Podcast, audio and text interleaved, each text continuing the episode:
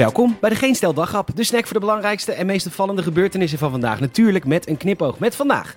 Linianne wil praten, koop nu een vaccinatieboekje en gratis testen voor iedereen. Mijn naam is Peter Bouwman, dit is het nieuws van donderdag 3 juni.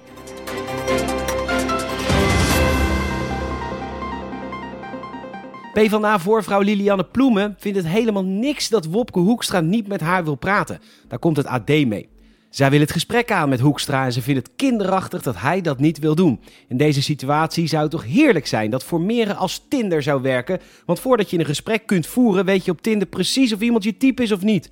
Wopke en Hugo zitten in het torentje en uh, Wopke is weer lekker aan het swipen op Tinder. Hey Hugo, Pikkepijp, kijk eens hier. Linianne Ploemen. Wereldburger, speciaal biertjes. Lekker gek op festival. Spiritueel. Ugh. Spaanse les, bakfiets. Vlees is moord. Gadver. Nou, die, uh, die swipe ik weg hoor. Huh? Godver, waarom kan ik niet swipen? Waarom start er een filmpje? Allerlei schijnbewegingen. Ja, ja wacht, schijnbeweging. Je bent godver mijn type gewoon niet. En uh, die zeker niet. Ja, de, de verschillen zijn gewoon te groot. Je bent mijn type niet, godver. Ik vind je niet aantrekkelijk. Uh, ik wil... Nou ja, rot app. Dan maar weer Grinder proberen. Eindelijk is het hele gedoe rondom het gele vaccinatieboekje opgelost. Vanaf maandag zullen alle GGD's gewoon een stempel geven na het zetten van een coronaprik. En hiermee komt hopelijk een einde aan het belachelijke plan van Hugo de Jonge om alle vaccinaties landelijk te registreren middels DigiD's, QR-codes en nog meer van dat soort hekbaar geneuzel. We roepen iedereen dan op om er één te bestellen. Al is dat op dit moment een beetje lastig. De website om gele boekjes te bestellen ligt inmiddels plat. En dat is natuurlijk veelzeggend. Mensen geloven niet in een digitaal systeem, omdat dat de afgelopen jaren zelden goed is gegaan. Van OV-chipkaart tot GGD coronaregistratie. Alles is zo lek als een mandje. Malaria, gele koorts, rode bloedhoest, dunne straalpoep en corona. Gewoon alles lekker op één plek. Fijne vakantie iedereen.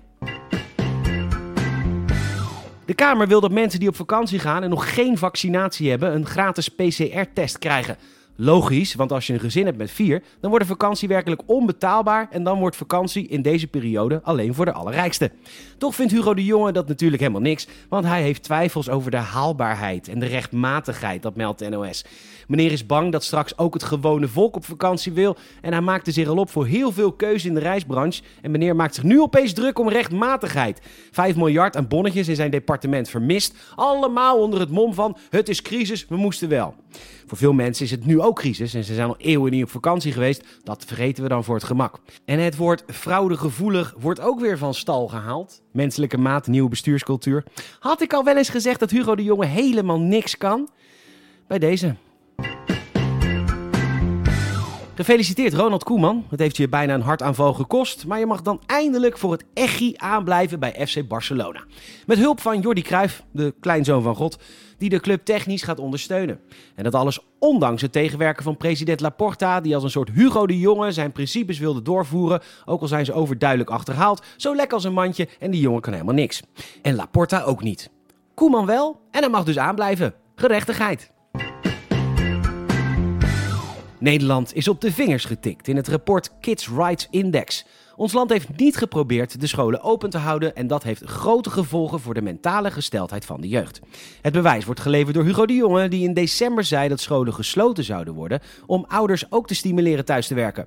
En dus zegt Mark Dullaert van Kids Rights tegen het AD dat de rechten van kinderen op de tweede plaats zijn gezet. En om het, en dit komt dus echt nooit voor, schrijft mee, even voor Hugo de Jonge op te nemen, hij had natuurlijk gewoon gelijk. Helemaal ethisch richting de kinderen was het niet, maar de IC's lagen vol en mensen gingen weer volop naar kantoor. Bovendien kunnen de kinderen ook bij hunzelf te raden, want ze zijn allemaal superspreaders, houden geen afstand en de snotte bellen vliegen je om de oren. En dan kun je zeggen, luister Peter, ik ben nog maar een kind en dat snap ik allemaal niet. Maar dat is natuurlijk een beetje de makkelijke uitweg, hè? Weet je, de reden dat juffrouw Klaasje dood is, mogen duidelijk zijn. Dat heb jij gedaan, Ortega. Meester Robin, vijf weken op de buik. Jouw schuld, Paris. Maar dat zal wel weer geen populaire mening zijn volgens Kids Right.